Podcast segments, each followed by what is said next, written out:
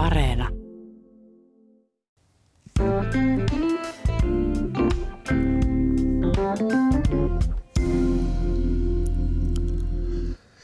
Tasan 150 vuotta sitten Kotkassa oli suuret juhlat. Juhlaateria, kalusto, palveluskunta ja soittokunta tilattiin Helsingin seurahuoneen isännältä.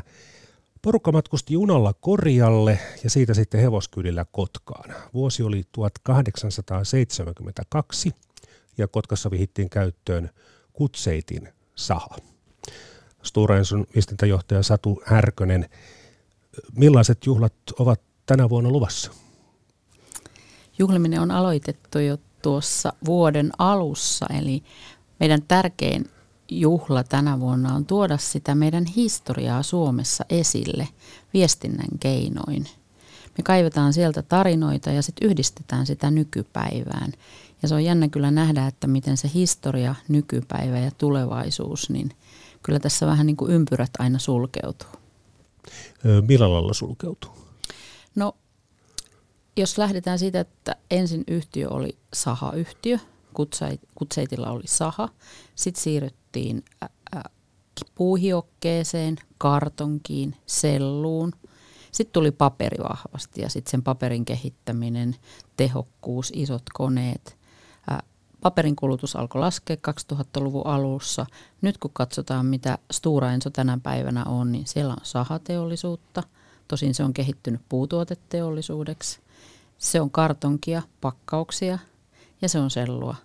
Paperi on paljon vähemmän. Eli itse asiassa me ollaan, jos katsotaan hyvin karkeasti ja isolla kuvalla, niin me ollaan suunnilleen samoissa kuin siinä 30-luvulla Suomessa tehtiin, niin Stora Enso tekee niitä tuotteita tänä päivänä. Tosin ne on tietysti ihan erilaisia, kehittyneempiä, mutta samat painopisteet. Vieläkö teette mäntysuopaa? Valitettavasti mäntysuovan teko on nyt meiltä loppunut, että kyllä me mäntyöljyä käyt, otetaan talteen meidän tehtailla, missä mäntyä käytetään. Ja kyllä sitä varmaan osa mäntysuovaksikin menee, mutta esimerkiksi biopolttoaineeksi menee tänä päivänä mäntysuopa. Tuossa kun katsoo tämmöistä mäntysuopamainosta 1930-luvulta, silloin nimenomaan Enso Kutseitin Kotkan tehdas sitä teki, niin tässä vakuutetaan ihmisille, että – se on kylliksi hienoa ja kylliksi vahvaa, silkkiä, villaa, puuta, rautaa, ihoa. Kaikkea voi vaarattomasti pestä. Se oli erittäin suosittu tuote ja on, on toki vieläkin. Kyllä, ja se tuo paljon muistoja ja nostalgiaa mieleen, että varmaan mattopyykin aikaa, mikä alkaa nyt olla, niin se mäntysuovan tuoksu, moni sitä muistaa. Ja sitähän tehtiin Kotkassa ja sitä tehtiin sitten myöhemmin Imatralla. Ja sitä on käytetty myös muun muassa suksien voiteluun, että ei se ollut pelkästään kesätuote tai keittiötuote. Hmm. Mutta keksintö, jota, joka toimii edelleen. Kyllä. No tuota, 150 vuotta sitten Kotkassa, niin, niin samaan aikaan sahan henkilökunnan rakennettiin norjalaistyylisiä luhtitaloja ja niitä on jäljellä, tosin perusparannettuja.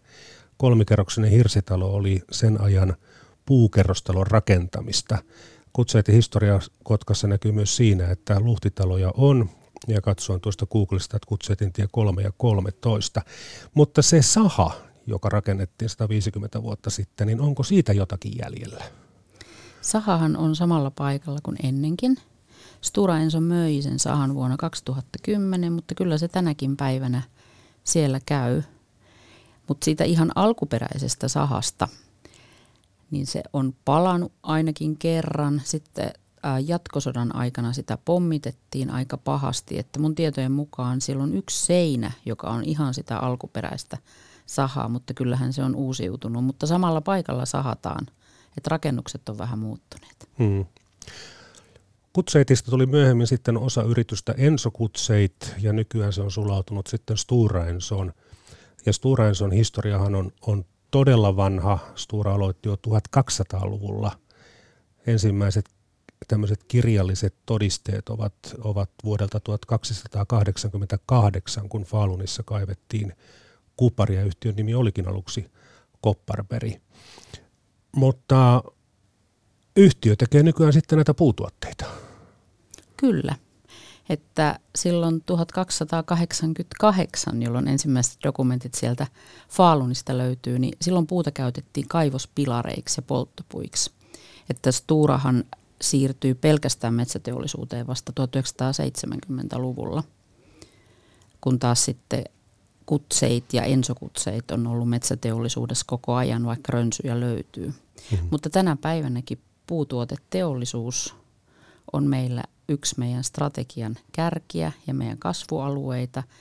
Se ei ole pelkästään sahaa, sahatavaraa eli lankkua ja lautaa tänä päivänä, vaan se on myöskin tämmöisiä massiivipuuelementtejä, joista pystyy kerrostaloja rakentamaan. Et Suomessahan on varmaan yli tuhat vuotta rakennettu puusta taloja ja saunoja ja aittoja, mutta se kerrostalo tai tapahtumakeskus tai vaikkapa pääkonttori, niin sen pystyy rakentamaan nyt monikerroksisena puusta. Ja Stora Enson tuleva pääkonttori tehdään puusta. Kyllä, massiivipuuelementeistä ja mu- muista puu- puuaineista. No tässä välissä on pakko kysyä, että miten se Katajanokalle aikoinaan Alvar Aallon suunnittelema pääkonttori, niin sehän herätti kovasti kritiikkiä, että on niin ruma eikä sovi siihen maisemaan ollenkaan. Onko, tuliko tällaisia kommentteja paljon? Kyllähän niitä vuosien varrella ollaan kuultu. Nimenomaan niiltä, jotka katsoo sitä ulkoa päin. Ja tietysti siihen ympäristöön se rakennus, niin siihen Uspenskin katedraalin kun vertaa, niin kyllähän siinä eroa on. Että Alvar Aaltohan suunnitteli siihen kokonaista sellaista, siihen rantaan, niin pitkää, pitkää ää, rakennusriviä, mitä ei, mikä ei koskaan toteutunut. Mutta me, jotka ollaan siellä oltu töissä, minäkin nel, yli neljännes vuosisadan, niin sisältäpäin kun sitä katsoo sitä Alvar Aallon rakennusta ja tietysti ikkunasta ulos, niin se on kyllä aivan mahtava. Siellä on myös Aallon suunnittelemia huonekaluja. Huonekaluja ja lamppuja ja overrivatkin on suunniteltu niin, että puvun takki, takin tasku ei jää kiinni siihen overripaan.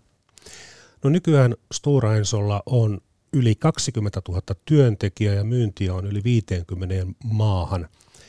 Tätä kutseitin sahaa kutsuttiin hyvin pitkään Norjan sahaksi ja moni puhuu siitä vieläkin nimenomaan Norjan sahana, vaikka tosiaan se alkuperäinen saha on jo, on jo kadonnut. Ja siksi, että kutseit toi mukanaan Norjasta työväkeäkin. Johtuuko tämä nyt sitten siitä, että tämä höyrysahan käyttö vaati kokenutta henkilökuntaa? Kyllä, se oli nimenomaan sitä. Että Suomessa oli jotain pienempiä höyrysaha sahoja käynnistetty, mutta sehän oli vasta 1860-luvulla, kun höyrysahoja sai perustaa Suomeen. Ja sitten myöskin, että sai sahata ympäri vuoden, eikä vaan kesäaikaan – niin sellaista henkilökuntaa ei ammattimiehiä löytynyt Suomesta ja ehkä Hans Kutseit oli sitä mieltä, että hän sitä omaa luottoporukkaansa mukana tuo, niin sieltä tuli satakunta henkeä. Että ensimmäiset tuli Amazon-laivalla ja toiset Ruotsin kautta ja asettuivat Kotkaan perheineen. On se, on se kyllä toisaalta niin kuin vähän, vähän käy sääliksi Suomen taloushistoriaa, että ei täältä löytynyt sitä osaamista, että tosiaan Norjasta sitten tuli työväkikin.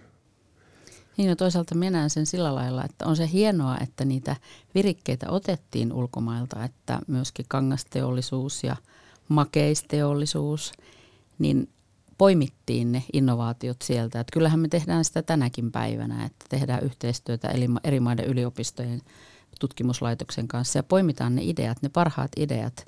Sehän on sama, mistä se tulee, mutta siellä Kotkassahan se Hanskutseit sen sitten pystyy pisti ja suomalaiset työllisti. Ja suomalaiset sitten toki oppivat siinä, kun katsovat, miten norjalaiset tekee töitä, niin, niin oppivat sitten ne asiat yhtä hyvin varmaan. Kyllä varmasti, ja sieltähän iso osa niistä norjalaisista palasi sitten takaisin Norjaan. Että eivät he kaikki jääneet, että jäi, jäi kyllä Suomeen ihan pysyvästi, mutta paljon heitä palasikin. Hmm. Yksi näistä Norjan sahalle tulleista oli sahatyömies Adolf Olaus Jakobsen ja kuten varmasti moni jo tietää, niin yksi hänen jälkeläisistään on Martti Ahtisaari, että tämmöistä se on pohjoismainen taloushistoria. Kutseitin perheyhtiöllähän oli jo kokemusta höyrykoneella sahaamisesta Norjassa ja kun Hans Kutseit tuli Suomeen, niin hän kirjoitti tyttärelleen, että tässä maassa on suuret metsät ja vähän sahoja. Tämä taisi olla aika, aika tuota osuva markkinaympäristön analyysi oikein hyvä kuvaus varmaan siihen aikaan kyllä. Ja Hans Kutseithan ensimmäiset asiat, mitä hän täällä teki jo ennen kuin saha nousi pystyyn, niin hän, hän osti hakkuoikeuksia, että piti saada sitä tukkia sahalle ja piti varmistaa se ennen kuin sen sahan uskalsi rakentaa.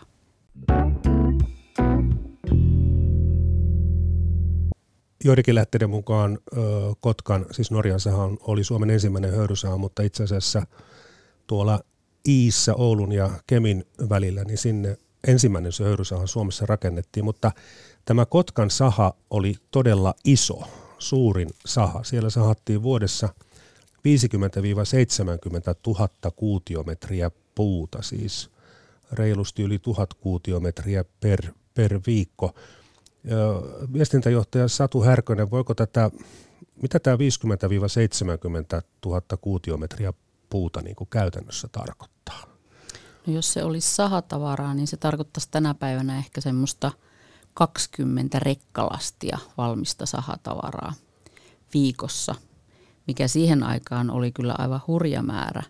Mutta jos silloin vuodessa Kotkan saha sahasi sen 50 000, 70 000 mottia, niin tänä päivänä se samainen Kotkan saha sahaa 2,2 miljoonaa mottia sitä käyttää sitä puuta – että kyllähän se on siitä kehittynyt.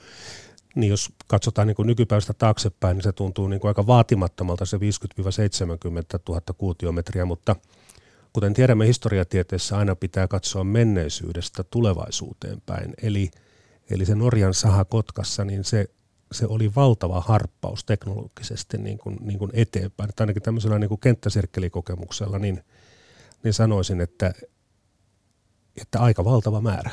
Se oli valtava määrä. Se oli todella valtava määrä ja sit, se sillä sahalla oli myös oikeus sahata ympäri vuoden, mikä oli harvinaista myöskin. Ja sillähän oli ensimmäiset kaasuvalot sen takia juuri, että hämärän aikaankin pystyttiin sitten sahamaan. Hmm. Niin kuin poskien varrella olevat sahat toimivat sillä vesivoimalla ja vesivoimaa edes saa ympäri vuoden. Juuri näin. Tukit kuljetettiin sitten sahoille uittamalla jokia pitkin eikä kuorma-autoilla tai rekoilla niin kuin nykypäivänä, niin oliko tämä höyrysaha siinäkin mielessä ihan, ihan hyvä juttu, että tota, se luonnollinen paikka oli, oli jokisuu, että sahan pystyi nyt sitten perustamaan juuri sille paikalle, mikä on sahalle kaikkein paras paikka.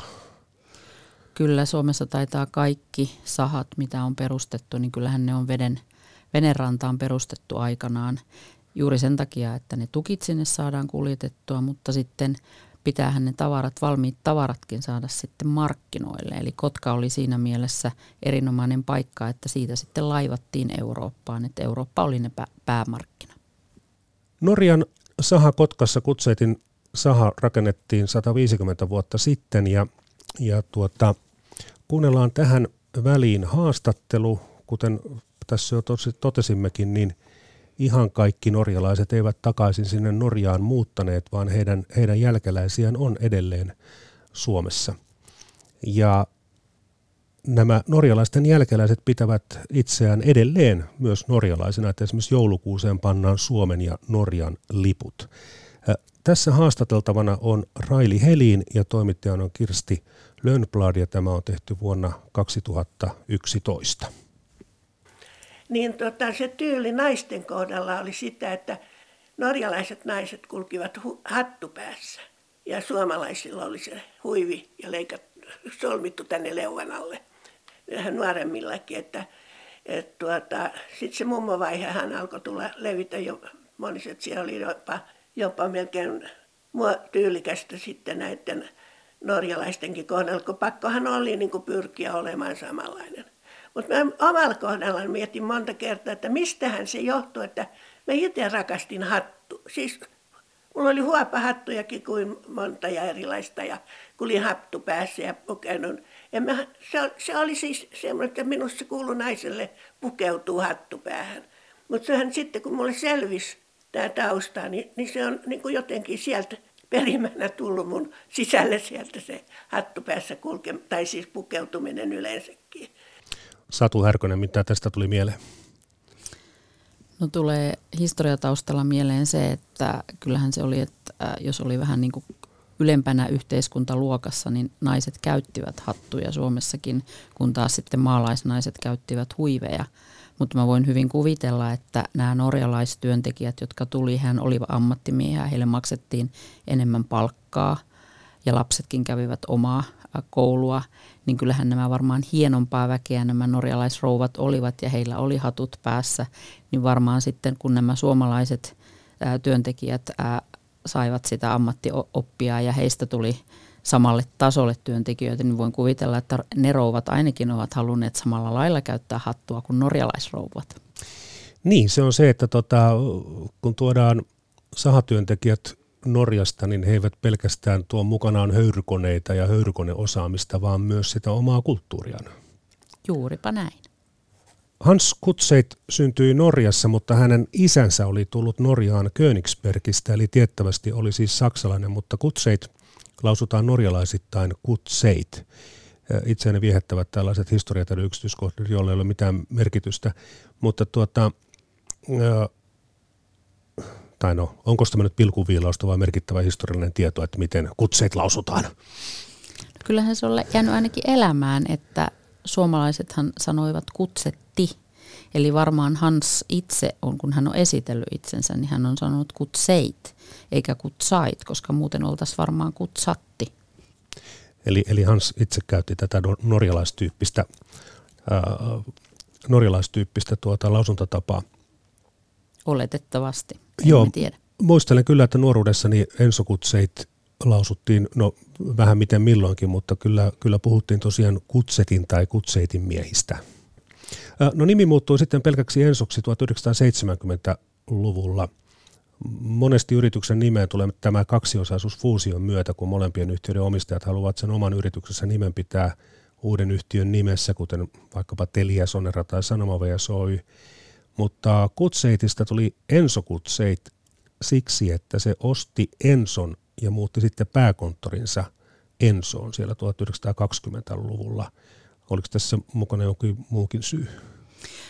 Se Enson tehtaat tietysti ostettiin, mutta kyllähän siinä 20-luvulla yhtiön painopistekin muuttui, että siihen asti, tai oikeastaan 1910-luvulla, niin yhtiö oli ollut sahayhtiö, mutta sitten hankittiin niin Pankakoski kuin Ensokin ja tuli vahvasti puuhioketta ja kartonkia. Eli mentiin ihan toiselle toimialalle, niin uskoisin, että se nimenmuutos myös kuvasi tämän yhtiön muutosta. Ja siinä samalla, kun se pääkonttori sinne Ensoon muuttui, eli Jäsken pitäjään, niin myös yhtiön kieli muuttui sitten Ruotsista suomeksi, mutta sehän oli yleistä 20-luvulla Suomessa muissakin yrityksissä. Enso jäi sitten vuonna 1940 rauhansopimuksen nojalla osaksi Neuvostoliittoa ja 1944 sitten uudestaan välirauhansopimuksella sama, sama juttu, niin sinne sitten jäi, jäi Enso, mutta firma säilyi.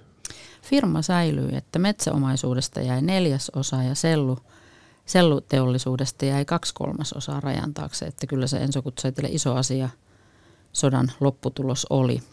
Mutta työntekijät siirtyi Imatran tehtaille, Lahdessa oli tehtaita, että he siirtyivät pitkälti sitten näille muille tehtaille ja väliaikaisesti Enso Kutseitin pääkonttori oli, oli sitten Imatran kaukopään tehtailla jo, ja se sitten 50-luvulla niin siirtyi sitten Helsinkiin, että muun muassa tuossa Vaakunan talossa Helsingissä oli pitkään meidän pääkonttori ennen kuin sitten huomattiin, että halutaan se kyllä se oma pääkonttori ja sitten tuli tämä Alvar Aallon sokeripala. Mm.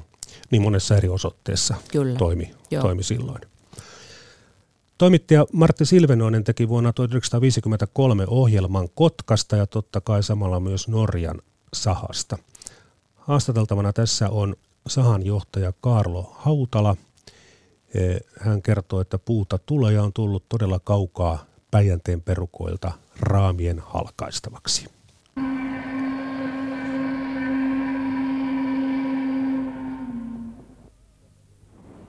Viime syksystä jo yli 80 vuotta on tämän niin sanotun Norjan sahan pilli kiirinyt yli teollisuusseudun sadoille työntekijöille joko työn alkamis- tai päättymismerkiksi.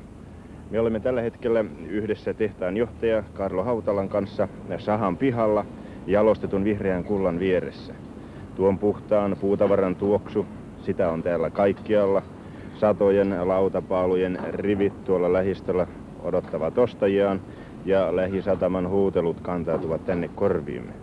Ja tuossa edessämme valtavan suuresta tukkialtasta nousee satoja tukkeja hiljalleen tuonne ylös. Ketjut ääntelevät kuin valittaen työn raskautta ja näin tukki kulkee omaa kauneuslaboratoriansa kohti. Sahan laulu todella näillä seuduilla on ollut ja on edelleenkin hyvin monisäkeinen. Tämän puutavaran uintimatka tänne jalostuspaikalle on varmaankin kovin pitkä. Niin, kyllähän se on sillä tavalla, että nämä puut ovat tulleet jopa hyvinkin kaukaa, monien satojen kilometrien päästä.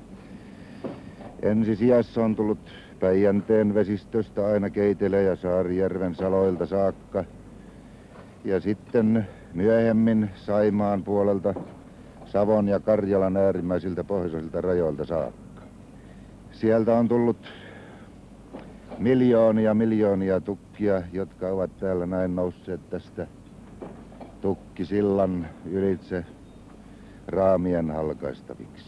Päijänteeltä tosiaan vesi tulee Kotkaan ja on tullut sitten myös uitetut tukit. Vieläkös muuten nykypäivänä tukkia uitetaan? Me ei uiteta, tuodaan proomuilla kyllä, että, mutta se on laivan kannella tai laivan ruumassa. Mutta viimeiset uitot oli tuolla 1990-luvun alussa ja se oli silloin Veitsiluotoyhtiön meidän osalta, että silloin ei ollut vielä kyllä fuusioiduttu. Muistan lapsuudestani, että kun tukit leimattiin, niin niihin laitettiin se metsäyhtiön oma leima ja sen syy oli siinä, että sitten kun tuk- eri firmat samassa joessa uittivat tukkeja, niin, niin sitten tiedettiin, että mikä tukki on, on kenelläkin, mutta se leimaaminen kuitenkin säilyi vielä sinäkin aikana, kun sitä uitosta luovuttiin. Onko tähän jotain selitystä? Se pitää paikkansa. Että tosiaan se oli ensimmäisenä Kutseitin tähti merkki, parhaat tukit meni Kotkaan, mutta sitten kun ne puut käsin ää, le, ää, mitattiin ja leimattiin, niin se oli se, leima oli se, se, jos tiedettiin, että nyt tuo puu on käsitelty. Eli kyllä se leimaus jatkui pitkälle pitkälle, että nykyäänhän se on sitten moto, joka ne laskee, niin niitä ei tarvi enää leimata, mutta kyllä sinne saatetaan tukin pohjaan väriraita laittaa, että tämä on tyvitukki. Niin, oliko se niin, että vanhaan aikaan piti olla erikseen tämmöinen vähän vähän fiksumpi kaveri, joka sitten päätti, että mitä puita kaadetaan ja sitten ne metsurit kaatoivat sen mukaan, mitkä oli leimattu, mutta nykyään motokuskit ovat sitten yhtä fiksuja ja osaavat tehdä sen lainausmerkeissä leimaamisen itse. Joo, ennen aikaa niin oli näitä leimikon suunnittelijoita tietysti ja sitten annettiin se oma palsta, jonka se metsuri kyllä osasi kaataa, mutta sitten kun ne pinottiin ne puut, niin sitten kun ne siinä katsottiin vielä se niiden laatu, niin siinä sitten mitattiin ja laitettiin se leima. Mutta se on ollut hirveän työvoimavaltaista touhua, että tota, tosiaan sitten niin kuin puut mitattiin ihan erikseen, että siellä oli sitten miehet ja kynää ja paperia ja mittatikut mukana, kun nykyään eikö Moton tietokone tee sen kaiken sekunnin murto-osassa? Kyllä. Aika on muuttunut huomattavasti ja siellä on historian tarinat kertoo, että siellä on moni moni ää, ensolainenkin niin aloittanut jopa 14-vuotiaana jonkun nykyisen ensolaisen isoisä vaikka. Että silloin ää, aloitettiin nimenomaan niistä merkin, le, leima, leimamerkin lyömisestä siihen puun, puun kylkeen esimerkiksi tai sitten siihen päähän.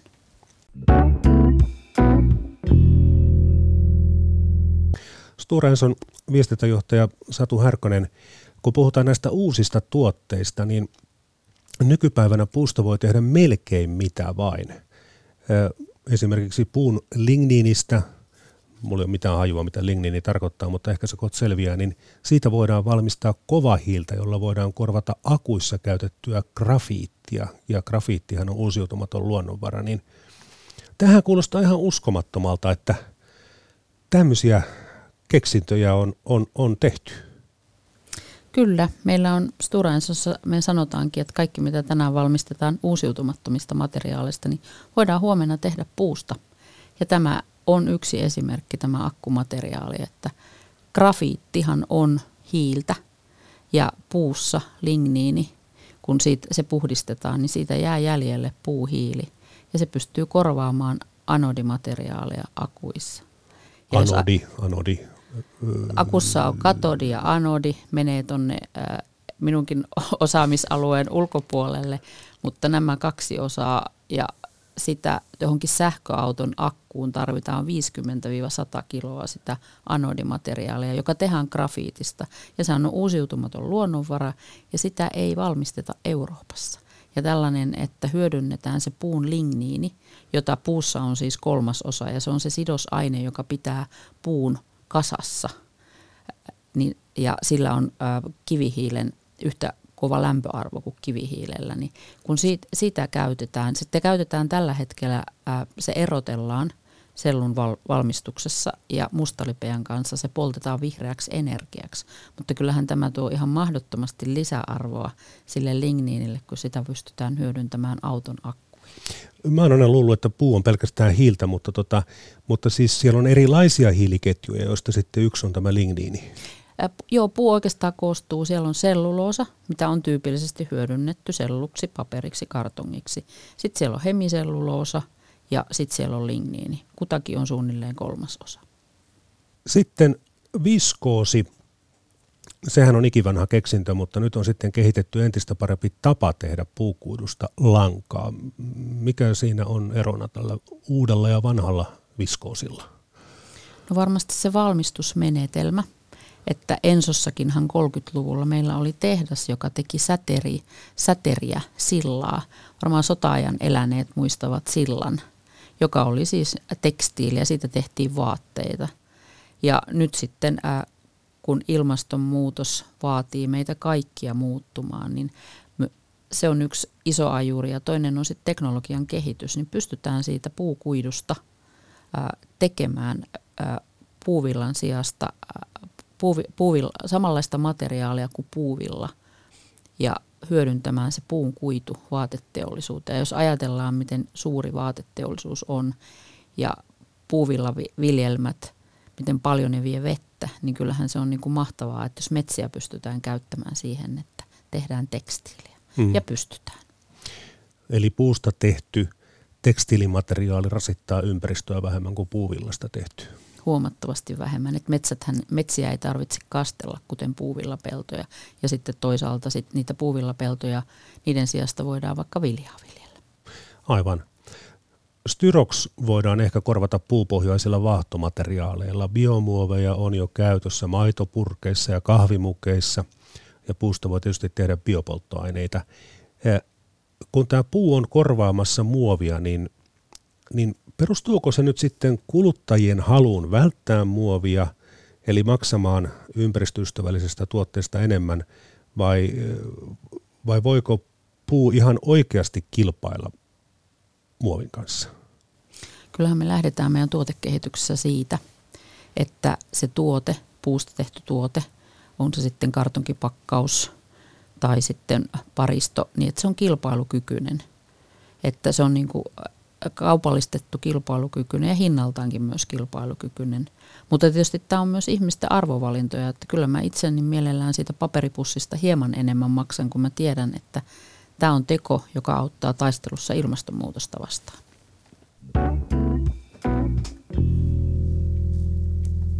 Vaikka joku asia keksitään, siitä pitää tehdä vielä taloudellisesti kannattava – Eli vaikka siellä laboratoriossa tehdään puusta vaikkapa muovin korvaajaa, niin sehän ei yksin riitä, täytyy keksiä myös se tuotantoprosessi suurille määrille ja taloudellisesti kannattavasti. Onko tässä nyt viestintäjohtaja Satu Härkönen vähän ehkä liikaakin tulevaisuuden uskoa, kun kerrotaan kaikista mullistavista keksinnöistä, mutta kaikista ei välttämättä tule hyvää bisnestä? Kaikesta ei ehkä tule hyvää bisnestä, mutta tärkeätähän on, että on niitä ideoita ja innovaatioita – ja tyypillisesti sehän kestää, että ideasta kaupallistettuun tuotteeseen, niin se on sellainen 10-15 vuotta, että pitää olla myös kärsivällisyyttä. Ovatko osakkeenomistajat kärsivällisiä? Otetaan esimerkki ihan toisesta yrityksestä. Se oli Neste aikoinaan nuorena poikana, kun oli Nesteen yhtiökokouksessa, niin katselin niitä tuloksia, kun Neste rupesi laittaa rahaa tämmöisiin biopolttoaineiden kehittämiseen. Mä olin aivan kauhistunut, että nyt se yhtiöjohto on ihan sekaisin, että tänne menee ihan hirveästi rahaa eikä täältä tule yhtään mitään. Mutta tänä päivänä Neste pärjää todella hyvin nimenomaan siksi, että se satsasi aikoinaan biopolttoaineisiin. Mutta nyt puhutaan Stora Ensosta, niin, niin entäs sitten, kun tämä menee nyt tämmöisen niin ihan sy- syvälle kemiaan, niin entäs jos joku iso kemian teollisuusjätti tuleekin teidän tontille? No tietysti sitä voi ajatella sillä lailla, että kilpailuhan on hyvästä. Että mitä enemmän on kilpailua, niin sitä enemmän sitten yritykset kehittyy. Että kilpailuhan on kehityksen äiti. Niin, niin. Keksintöjä voi, voivat keksiä ihan kuka, ketkä tahansa. Kyllä, että mm. sitten sen skaalaus ja asiakkaiden hyväksyntä ja koko prosessi, niin se, se tietysti vie aikaa ja siinä tarvitaan kaikenlaista tietotaitoa.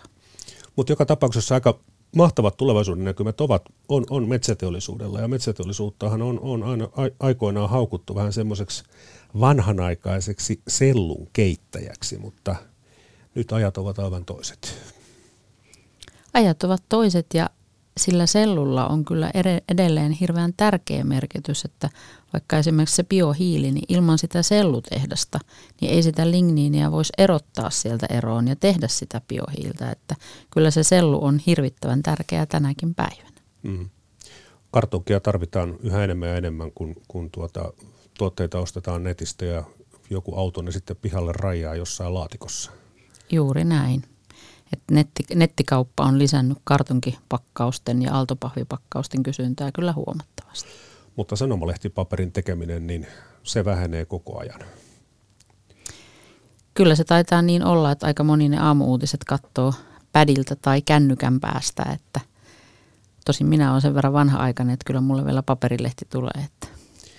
Niin, mutta äh, niinhän se talous kehittyy, että äh, hyvätkin keksinnöt ja hyvätkin tuotteet, niin ne jäävät sitten vielä parempien keksintyjen jalkoihin. Eihän se ole sen kummempaa. Juuri näin.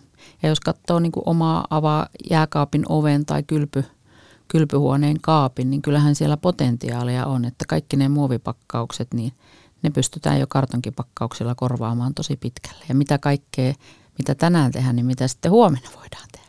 No yksi erikoisimmista asioista on tämä, että puusta voidaan tehdä rehua, eläinten rehua, mutta sopisiko se myös hyvin maustettuna sitten ihmisillekin? No esimerkiksi jäätelössähän on selluloosaa.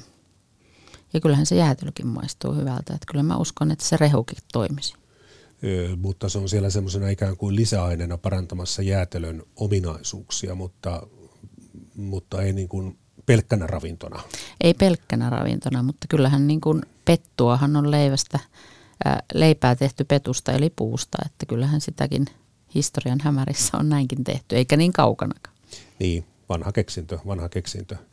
No sitten on pakko kyllä puhua myös tästä pöytäviinasta, eli, eli siis kyllähän puusta saadaan myös sellaisiakin hiiliketjuja, joita alkoholiksi sanotaan. Kyllä. Ö, mutta siitä pöytäviinaa ei taideta enää tehdä, tehdä puusta. Ainakin jossain vaiheessa Meta, metanolia ainakin kyllä. Nämä on näitä sivutuotteita. Että puuhan on siitä hyvä, että kun tehdään jotain sellua, kartonkia, niin sitten niitä sivutuotteita otetaan tosi tarkasti talteen. Mm. Mutta mielestäni aika jännä yksityiskohta niin kun tämmöisen tulevaisuuden ja menneisyyden välillä on se, että, että tuota, puustahan alettiin tehdä sitä sellua ja paperia siksi, että se alkuperäinen aito paperi, eli lumpusta tehty paperi, alkoi olla sitten liian kallista. Ja totta kai kun tuli sanomalehdistö, niin, niin paperin kulutus kasvoi äärimmäisen paljon, niin, niin puu on jo kertaalleen korvannut yhden merkittävän raaka-aineen, eli, eli tämän lumpun, ja nyt puu on sitten korvaamassa toista merkittävää raaka-ainetta, eli muovia. Kyllä, pitää paikkansa. Ja Euroopan väestöhän kasvoi maailmansotien välillä 150 miljoonaa henkilöä, niin ei se lumppu olisi millään riittänyt paperiksi – kun koulutustaso nousi, tarvittiin koulukirjoja ja mainokset kasvoi, niin tämä paperi puusta oli loistava keksintö ja Suomessahan sitä puuta on riittänyt ja riittää. Tosin täytyy sen verran lumppopaperia kehua, että jos lumppopaperille kirjoittaa mustekynällä, niin sehän säilyy satoja vuosia kellastumatta, mutta sitten kun tehdään seluloosasta paperia, niin sehän ei kestä kovin montaa sataa vuotta. Mutta ei ehkä tarvitsekaan. Niin, sen voi kierrättää Puu, puuhan on siitä mahtava ää, ja paperi, että kun se on puukuidusta tehty, niin senhän voi sen seitsemän kertaa kierrättää ja kartongin parikymmentäkin kertaa. Niin, aina uusiksi tuotteiksi. Kyllä. Mm. Ei pelkästään uusiutuva, vaan myös kierrätettävä tuote. Mutta tuota, siihen kierrätyspaperiin, kun siitä tehdään uusi tuote, niin sinnekin pitää sitä pitkää kuitua panna pikkasen sekaan, että, että uusi tuote sitten pysyy kasassa. Kyllä, näinkö? tuoretta kuitua nimenomaan, että kun se kierrätyskuitu, niin siitä ne kuidut katkeilee, niin se ei ole enää kovin vahvaa, niin siihen täytyy laittaa niin sanotusti, me puhutaan uusiokuidusta. Että kierrättämistä huolimatta, niin sitä neitseellistä kuitua, havukuitua vielä Suomenkin metsistä tarvitaan. Kyllä sitä tarvitaan. Mm. Stora toiminta Suomessa täyttää tänä vuonna 150 vuotta. Vieraana on Stora viestintäjohtaja Satu Härkönen. Suomessa toiminta tosiaan alkoi Kotkassa Norjan sahalla. Puutavrasta oli silloin kova kysyntä ja sitä kannatti kaataa ja jalostaa jo niinkin kaukana maailmalla kuin Suomessa. Missä sitten metsäteollisuutta on ja missä ei? Nykypäivänä pitää miettiä, että onko se tehdas raaka-aineen luona vai siellä, missä on markkinat. Ja kai se sitten ratkaisee kuljetuskustannukset. Esimerkiksi kuljetuskustannukset, mutta että jos katsotaan sahateollisuutta, niin se yksi saha, sahateollisuuden asiakas, joku rakennusliike, niin sehän tarvit siitä tukista vaan tietyn osan, että et sä, niin kun sun pitää toimittaa se, siitä tukista sahatut jakeet niin eri maihin, eri asiakkaille, niin kyllä se kannattaa se tukki sahata siellä, missä ne metsät on. Kun taas sitten, että Euroopassahan käytetään paljon kierrätyskuitua – Eurooppa on edelleen päämarkkina, niin sitten nämä kierrätyskuitutehtaat meilläkin on esimerkiksi Langebrückessä Pelkiässä. Niin on paljon halvempaa viedä Suomesta sitä pitkäkuituista hyvää neitsellistä sellua tuotaisiin valtavasti jätepaperia Suomeen. Se on nimenomaan järkevää logistisesti tehdä näin. Ja sitten myöskin, että Suomessa kun tehdään, tehdään siitä sellusta kartonkia, niin sitten ne kartonkirullat on paljon järkevämpi niitä pystyy kuljettamaan ympäri, ympäri maailmaa sen sijaan, että menisi vaan sellupaalina. Että kyllä se jalostus Suomessakin myöskin kannattaa. Niin, eli, eli kartongin kuljettaminen ei ole, ei ole kovin kallista. Se on halvempaa ainakin kuin puun kuljettaminen tietenkin. Joo. No sitten tästä puuta kun jalostetaan, jalostetaan niin puullahan on semmoinen inhottava ominaisuus, että sehän on pyöreä ja sitten se kapenee sitä sitä mukaan, kun, kun tuota korkeus kasvaa. Ja, mutta jos olisi semmoinen niin neljön muotoinen, niin se olisi paljon helpommin sahattava. Siitähän jää ihan hirveästi sitten, kun tehdään esimerkiksi lautaa, niin sitähän jää ihan hirveästi tavaraa hukkaan, tai siis ainakin lautojen mielestä hukkaan, mutta siitä sitten voidaan jalostaa esimerkiksi sellua, paperia kartonkia.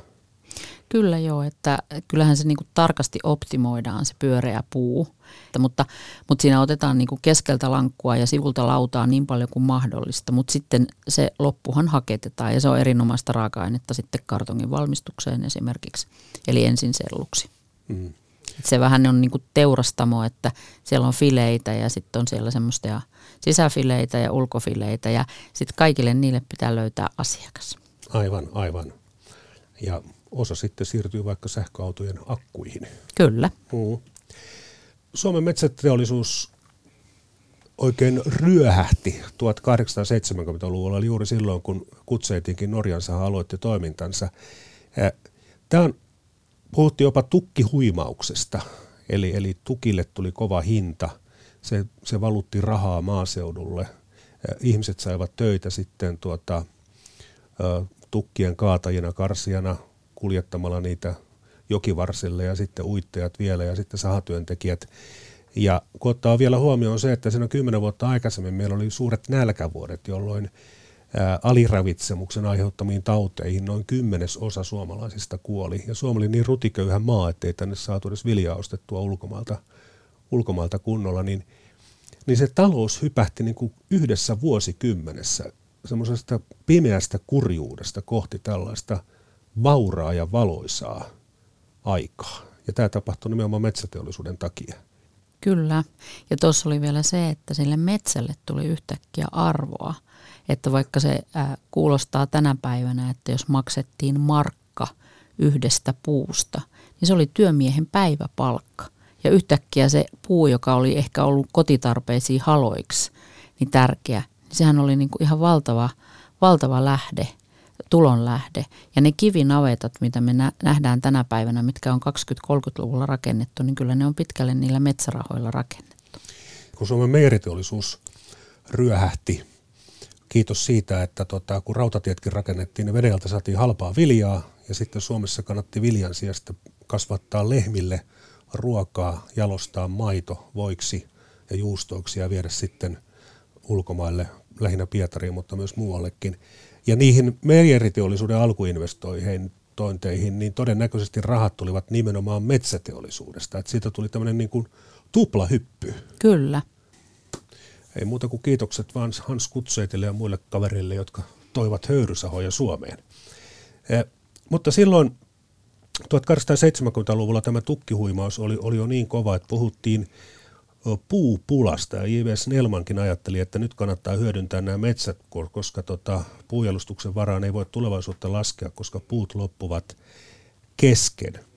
Mutta olihan meillä kuitenkin puita koko maa täynnänsä. Eli, eli johtuuko tämä Snellmanin arvio nyt sitten siitä, että se puun nollaraja, eli se alue, mistä puita yleensä kannattaa hakata, niin se on ikään kuin jo hyödynnetty. Kyllä se varmasti sillä lailla oli, koska eihän ollut teitä eikä oikein rautateitäkään. Eli jokien varreltahan ne hakkuut tehtiin ja se saattoi näyttää, että nyt niin kuin metsät loppuu. Että kutseitkin siirtyi Päijänteeltä Saimaalle juuri tästä syystä, että kilpailu oli niin kovaa.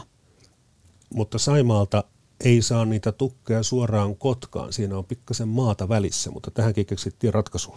Se oli ehkä niitä Hans Kutseitin ja hänen, äh, hänen porukkansa suuria innovaatioita, että he huomasivat, että tuossa Lappeenrannan eteläpuolella Rutolan kankaalla, että se on kolme, kolme kilometriä pitkä kannas, että rakennetaanpa tähän ylivientilaitos, eli pumpataan vettä kouruihin ja uitetaan ne tukit tästä läpi, niin päästään sitten äh, Kotkaan saakka. Ja sehän avasi sellaisen reitin Pohjois-Karjalaan saakka, että sieltä saatiin ekanakin isoja tukkeja myöskin niin kuin Venäjän Karjalasta ja sitten edullisesti ja työvoimakin oli edullista ja sehän oli vuosikymmenet Enso tai Kutseitin kilpailuetu muihin nähden. E, Tämä tukkihuimaus ja nousu ei taaskaan ollut ikuista, niin kuin ei aina nämä, nousukaudet, niin Englannissakin sitten investointihalut vähenivät ja se näkyy sitten Suomessakin ja ja sitten tuota, hyvät ajat, kun olivat ohi, niin Kotkassakin yhdeksästä hyödysahasta vain yksi oli toiminnassa ja palkat olivat tippuneet nousukautta edeltäneelle tasolle. Tuolloinkin oli metsäteollisuudessa hyvin rajut vaihtelut. Nousu oli kovaa ja sitten lasku myös, mutta kutseit pysyi pystyssä. Miksi? Tarkkaa tietoa siitä ei ole, mutta ainakin se tiedetään, että hän sai pääomaa Norjasta, että kutseithan ei omistanut yksinään tätä, tätä yhtiötä, vaan siinä oli muitakin norjalaisia osakkeen omistajia.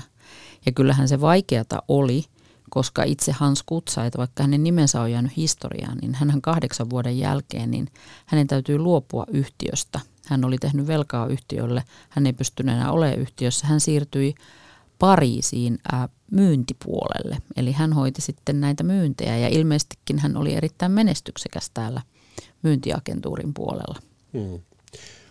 Mutta ne talousvaikeudet eivät johtuneet Hansista, hän kuitenkin sai jatkaa yhtiön palveluksessa, että kyse oli kerta kaikkiaan vain näistä suhdanteista.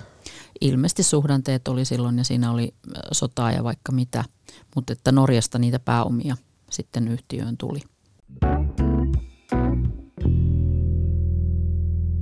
Kutseitin historiaan liittyy sitten edelleen tämmöinen pieni arvotus, ja se oli juuri se aika, kun Suomen valtio osti vuonna 1918 Enso Kutseitin osakeenemmistön, ja seuraavan muodossina sitten lisäsi omistustaan lähelle 90 prosenttia. Ja tämän afäärin moottorina oli kansallisosakepankin pääjohtaja Juho Kusti Paasikivi, joka johti samalla senaattia, eli nykykielellä oli pääministeri. Ja tämä on sellainen asia, että tämä niin historian tutkijat ovat pohdiskelleet, eikä oikein varmaa tietoa ole, että miksi tämmöinen afääri tehtiin.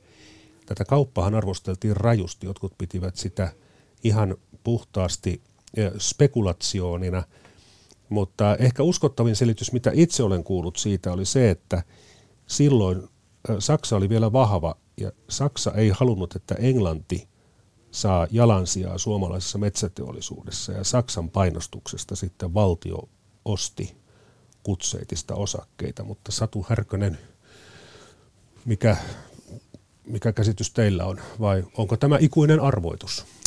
No varmaa tietoa tuosta tus, tuskin on, mutta sen verran mitä mä oon noita Enso Kutseitin arkistoja tutkinut, niin kyllä se näyttää, että ne suurimmat syyt oli se, että pitää muistaa, että Kutseithan oli Suomen suurin yksityinen metsänomistaja tuohon aikaan.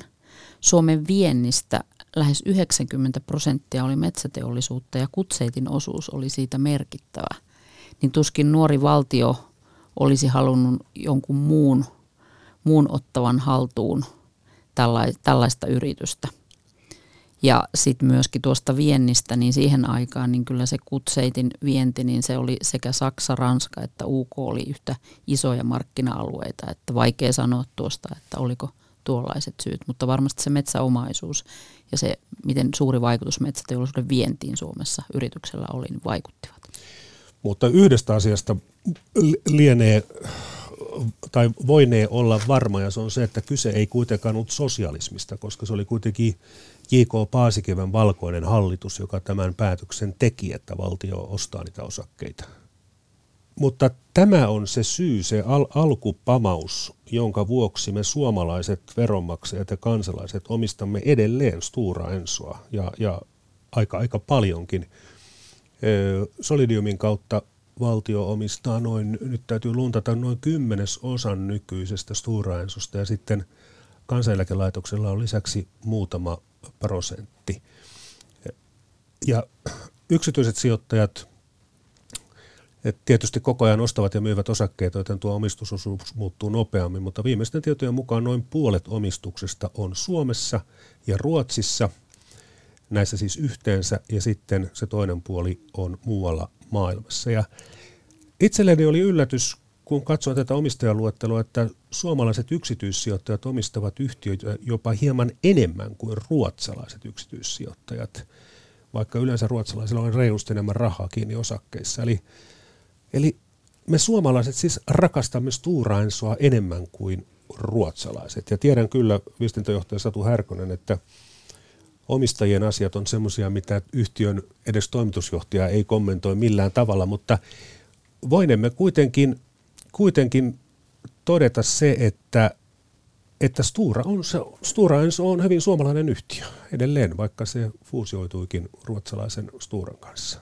Kyllä me ollaan suomalainen yhtiö ja meidän pääkonttori on Suomessa. Ja meillä on paljon metsänomistajia, jotka myöskin omistaa yhtiön osakkeita. Ja tästä 20 000 työntekijästä, mitä Stura Ensolla on maailmalla yhteensä, niin paljonko siitä on, on Suomessa näistä työpaikoista? Suomessa meitä on 5700, eli yli neljäsosa. Ja Suomi on edelleen se maa, jossa on, niin kuin, meillä on suomalaisia eniten yhtiössä töissä. että sen jälkeen tulee Ruotsi ja Kiina. Mm-hmm. Entäs nykypäivän tuotannosta, siis Stora tuotannosta, paljonko tapahtuu Liikeva- täällä? Liikevaihdosta noin kolmasosa tulee suomalaisista yksiköistä, että meillä on 11, 11 tehdaspaikkakuntaa ja yli 80 puuhankintapistettä Suomessa, että kolmas osa, mutta sitten taas niin kuin markkinana Suomi on reippaasti alle 10 prosenttia yhtiön liikevaihdosta, että kyllähän me vientiteollisuutta edelleen ollaan vahvasti. No sitten tästä suuruuden ekonomiasta, kun kutseetkin fuusioitu ensin Enson kanssa ja sitten myöhemmin Sturan kanssa – heti tuossa itsenäisyyden alussa Rudolf Walden, joka siis ei ollut kutseitin miehiä, vaan, vaan oli tämän nykyisen UPM aikaisempia yhtiöitä johti, niin Walden oli sitä mieltä, että metsäteollisuusyhtiön pitää olla niin iso, niin suuri, että sillä on varaa ostaa ensiluokkaiset koneet. Ja sitten Waldenin johdolla syntyikin yhtyneet paperitehtaat. Ja tämä suuruus on siis edelleen kai, kai hyvä asia. Mitä etuja siihen liittyy, että on, on is, yhtiö on iso? Suuruus on hyvä, mutta eihän se tietysti riitä, että pitää olla myös innovatiivinen ja, ää, ja ää, myöskin pystyy muuttumaan. Mutta kyllähän se suuruus tuo sen, että tehokkuuttahan se tuo mukanaan ja pitää muistaa, että Suomihan on lähes saari. Me ollaan aika kaukana Euroopasta, että, että sitten myöskin meillä, meidän pitää olla tehokkaita, että me pärjätään kilpailussa muille, esimerkiksi itävaltalaisille, saksalaisille, ruotsalaisille tehtaille. Kuunnellaan tähän väliin lyhyt osa A Plus-ohjelmasta keväältä 1998. Valitsin tämän ihan vain siksi, että kävin il- silloin A-studion toimittajana Venäjällä. Eh, silloin 90-luvun lopulla oli semmoinen tilanne, että Venäjällä oli metsiä 55 kertaa enemmän kuin Suomessa, mutta Venäjällä hakattiin puuta vain kaksi kertaa enemmän kuin Suomessa. Ja ja tuolla Säkkijärvellä oli Enso tuontipuun hakkuutyömaa ja kysyin sitten hankintapäällikkö Timo Tirroselta, miksi hakkuita Venäjällä on näin vähän ja tällainen oli vastaus.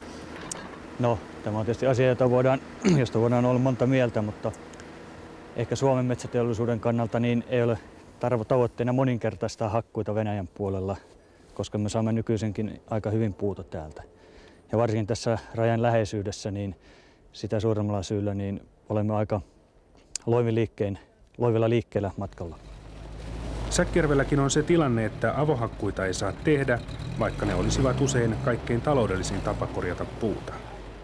Niin, mitä hyviä ja huonoja puolia liittyy Venäjällä toimimiseen?